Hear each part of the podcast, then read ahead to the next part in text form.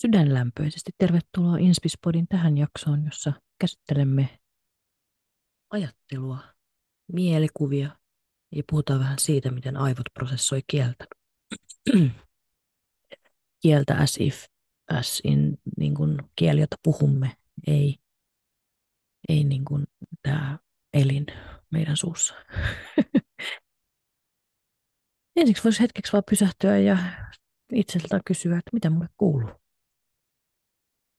Mitä mulle kuuluu juuri nyt tänään, tässä hetkessä? Tuomitsematta mitään, analysoimatta, arvottamatta. Mm.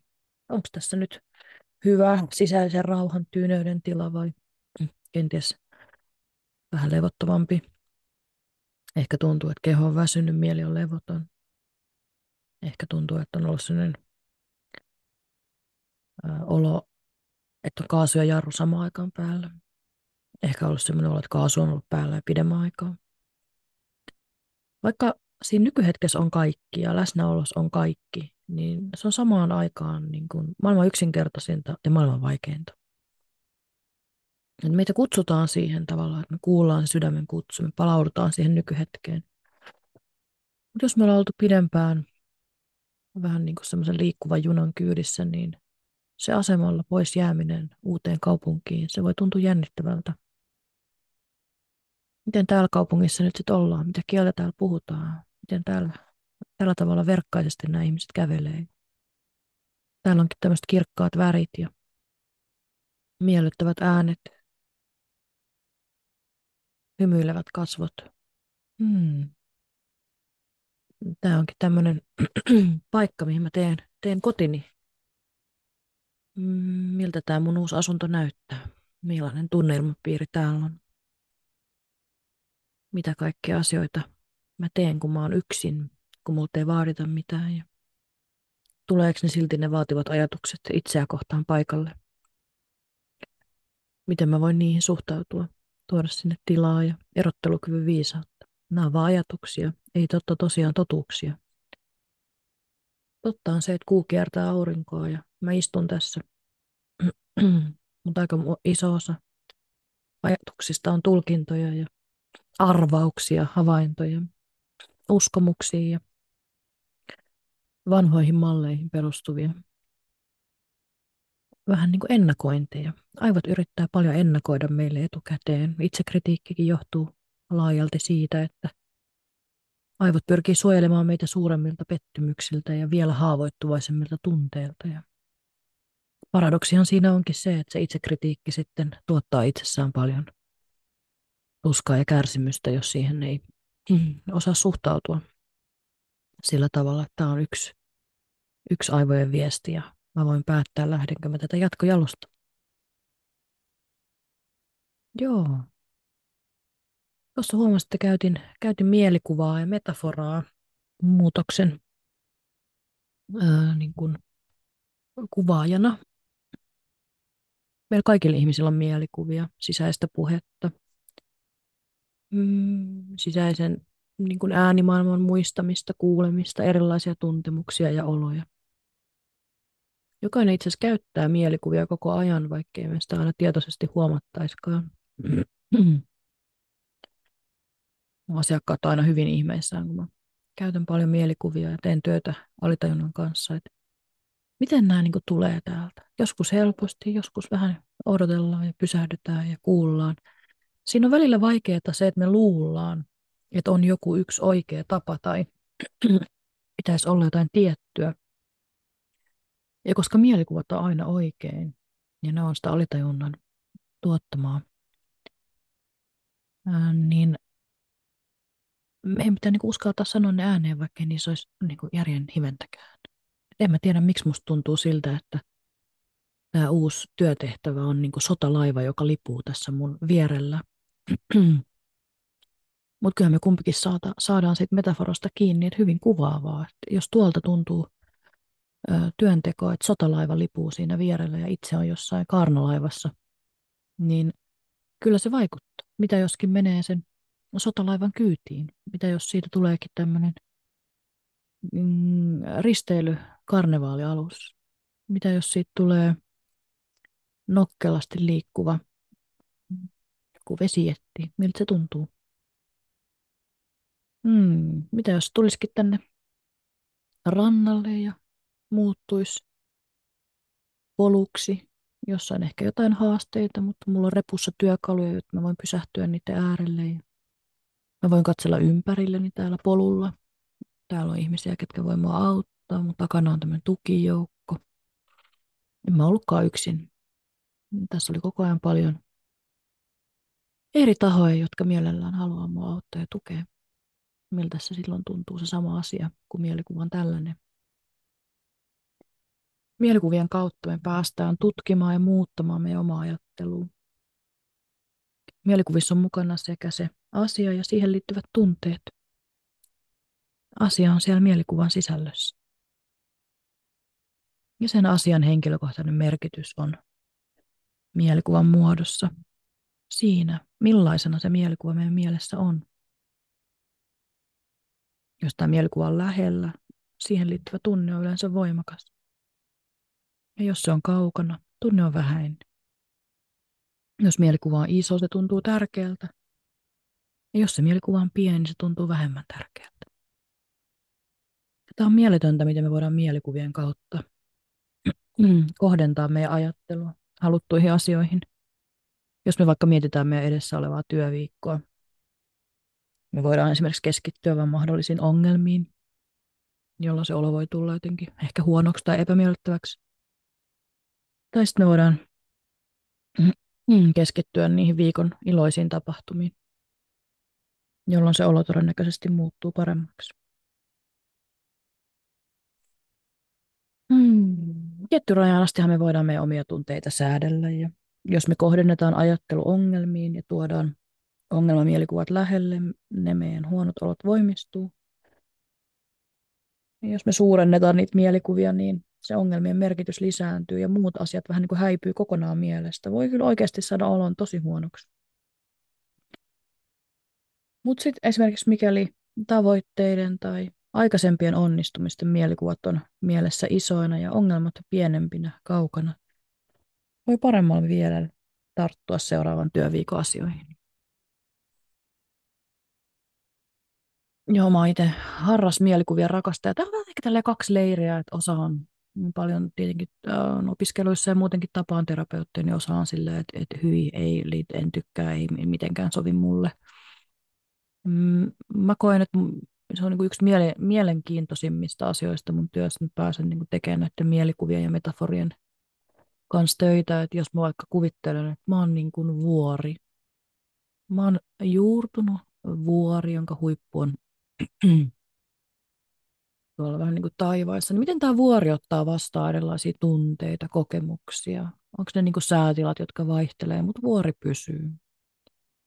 Miten vuori suhtautuu siihen, että joku tulee katsomaan sitä, joku turisti tykkää siitä ja jonkun mielestä se on ihan kauheata. Kiinnostaako sitä vuorta tai vaikuttaako se sen vuoren olemiseen? Ei, vuori vaan on.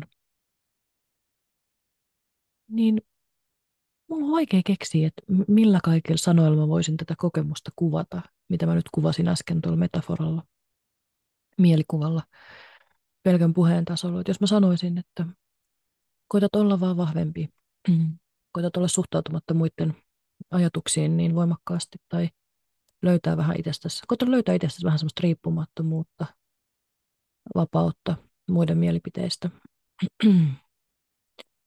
niin näillä on mun mielestä niin kuin eri energia takana, näissä on eri dynamiikka, näissä on eri voima. Mutta jokaisella on tietenkin oma uniikki tapansa ja se on sellaisenaan niin kuin oikein ja täydellinen heille.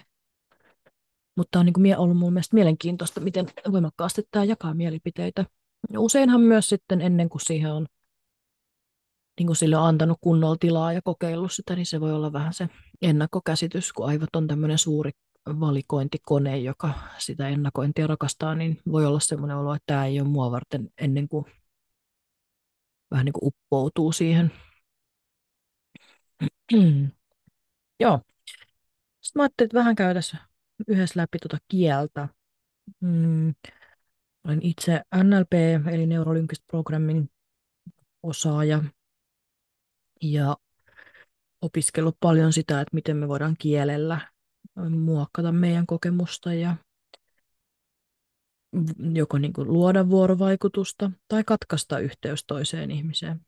Miten me voidaan kielen avulla se, miten me sanotaan, ihan näin yksinkertaisesti, että jos me sanotaan joku uskomus niin kuin presence-muodossa, kuten olen arvoton, tai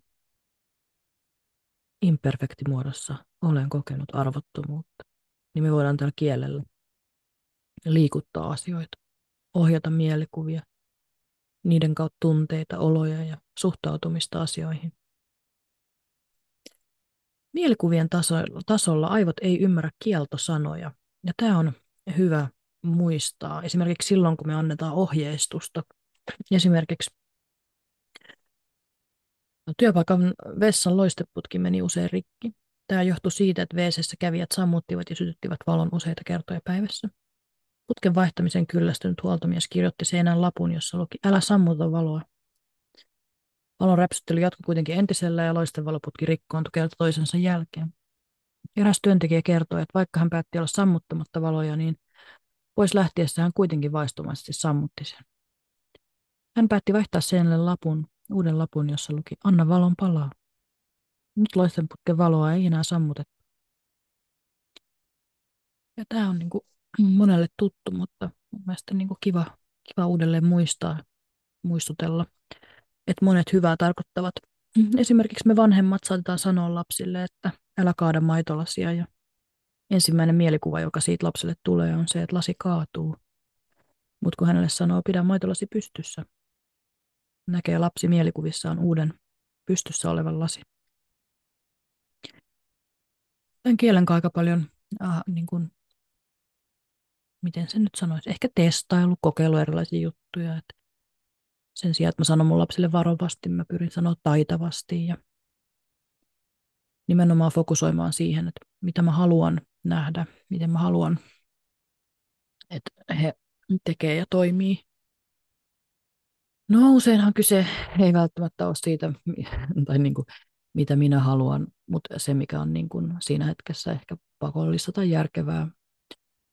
Mutta kyllähän lasten kanssa semmoinen niin myönteisyyteen, positiivisuuteen fokusoiminen, niin se on tosi paljon tutkittu, että se auttaa oppimista ja muistia ja minäkuvaa ja kaikkea. Että jos aina vaan sulle puhutaan silloin, kun halutaan ojentaa jostain tai on jotain kriittistä kommentoitavaa, niin kuka meistä jaksaisi semmoisessa niin kuin inspiroitua ja pyrkiä asioihin.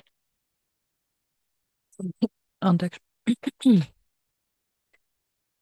niin kielellä on kyllä, ja ennen kaikkea myös niin kuin kielen mm, tavallaan tämä ääni, äänen painot, intentiot äänen takana, äänen nopeus. Todella kiinnostavia.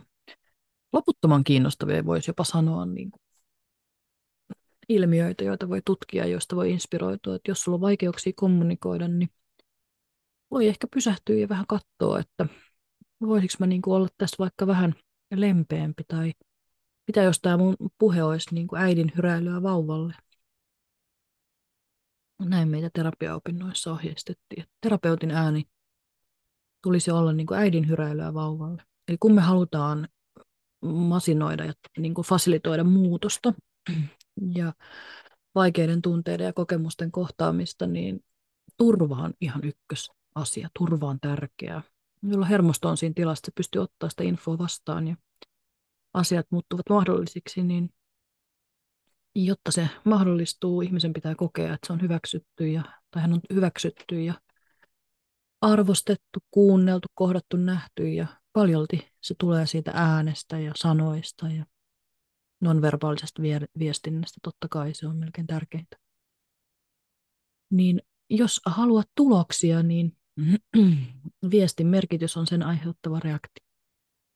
Niin voi muuttaa sitä omaa tapaa kommunikoida oman vanhin lapsi on 15, niin mun on aika hyödytöntä mennä hänen oven suuaukalle jotain toivomaan tai pyytämään tai varsinkaan huutamaan eri huoneesta, vaan mä istun hänen viereen ja laitan käden hänen olkapäälle ja sitten me keskustellaan, että mikä olisi toivottu suunta. Nyt mun koiranpentu heräsi ja no, ainakin nyt se hetken jaksaa tuossa olla. Mulla on tämmöinen Mosse-niminen villakoira Chihu, koiranpentu täällä. Tämä on, niinku, tää on aivan super ihana. Nyt mä otan hänet tuosta tähän hostaamaan mun kanssa.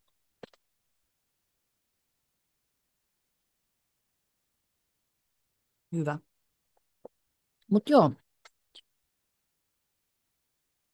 kokeillaan erilaisia juttuja kommunikoida. Kokeillaan, voisiko sitä äänenpainoa muuttaa vähän pehmeämmäksi, ystävällisemmäksi, rakkaudellisemmaksi. Miltä se tuntuu, kun sut kohdataan itse myötätunnolla ja lempeydellä, ystävällisyydellä, vaikka vaan niin äänen tasolla. Se tuntuu tosi hyvältä, se tuntuu ihanalta, sitä me halutaan muillekin tuoda. Ja... Mutta ennen kaikkea silleen, että se on jotenkin niin kuin autenttista. Että kyllä mä oon jossain mä kuuntelin jotain markkinointiluentoa ja sitten sanottiin, että hymyile koko ajan, niin se kuuluu siellä puheessa. Sitten mietin vaan, että jos mä täällä on jotenkin, ää, että mun ei tekisi mieli hymyillä ja sitten mä olisin täällä jotenkin, että kyllä, kyllä, tämä, tämä se on ihana tämä ajattelu. Ja kyllä ihminen niin vaistoo sen, ihminen tuntee sen, että mikä se on se, niin kuin se energia, mikä sieltä tulee. Olisi ihanaa, että me muututtaisiin vähän sellaisiksi niin kuin magneeteiksi, kun me muistetaan meidän oma arvo ja miten täynnä me ollaan rakkautta, miten me ollaan rakkaus. Niin ihmiset luontaisesti gravitoituu meitä kohti ja se vuorovaikutus muuttuu. No, se muuttuu rakkaudelliseksi, myötätuntoiseksi, ystävälliseksi. Olen itse sen todistanut. Mä olin aikaisemmin aika kylmä ja kova ja reaktiivinen kaikkien niin kuin panssarien takana niin se asema sodassa koko maailmaa vastaan, että kaikki on niin kuin out to get me, mua vastaan, haluamassa multa jotain. Tai se on aivan järkyttävä oli se olotila siis. Ja kun mä rupesin tätä sitten tutkimaan, että tämä on pelkoa, tämä viha on suojaava tunne tälle hylkäämisen pelolle ja sille, että ei ollut oikein sellaista kokemusta, että on tullut kuulluksi ja nähdyksi kun sen tunnistin, niin sitä pystyi lähteä liikuttamaan. Ja ennen kaikkea liikuttaa rakkauden. Joo. Ensi jaksossa mä ajattelin, että tehdään yhdessä yksi pieni harjoitus konjuktioista ja siitä, miten ne vaikuttaa kuulijaan. Nyt mun pitää mennä hoitaa tätä mun mossekoiraa. Ai vitsi, tämä podcastin tekeminen tälle äh, niin kuin rentoudesta, keveydestä, vapaudesta käsin. Tämä tuntuu tosi hyvältä. Ei niin kuin mikään ei hävetä ja mikään ei tunnu nololta. Kaikki tuntuu tosi oikealta ja hyvältä. Että ehkä tämä resonoi jollekin ja joku voi olla, että tämä ei ole mua varten. Ja se on niin kuin täydellistä sellaisenaan. Se riittää. Ihanaa päivää. Muistathan sen, että olet aivan, aivan siis sairaan ihana tyyppi rakkautta päivään, rakkautta, rakkautta itseä kohtaan, rakkautta muita kohtaan. Joo, siis rakkaussanakin. Aina kun mä oon lopettamassa, mulla tulee vielä jotain ajatuksia, että jatkuu ja jatkuu. Se rakkaus itse asiassa niin kuin pelkästään sanana on ollut mulle niin kuin tosi vieras ja tosi jotenkin, äh, en ehkä vastenmielinen, mutta vähän semmoinen, niin kuin, että ei, ei tämä on kyllä liian suurta. Mutta sitten kun me ruvetaan niin tunnustelemaan että miltä se tuntuu niin kuin vastaanottaa ja antaa rakkautta, vaikka tämmöisen koiranpennun muodossa. Kyllä se on niin, niin aseista riisuvan ihanaa, että sitä kohden menkäämme ää, massoittain. Hyvä, moi moi.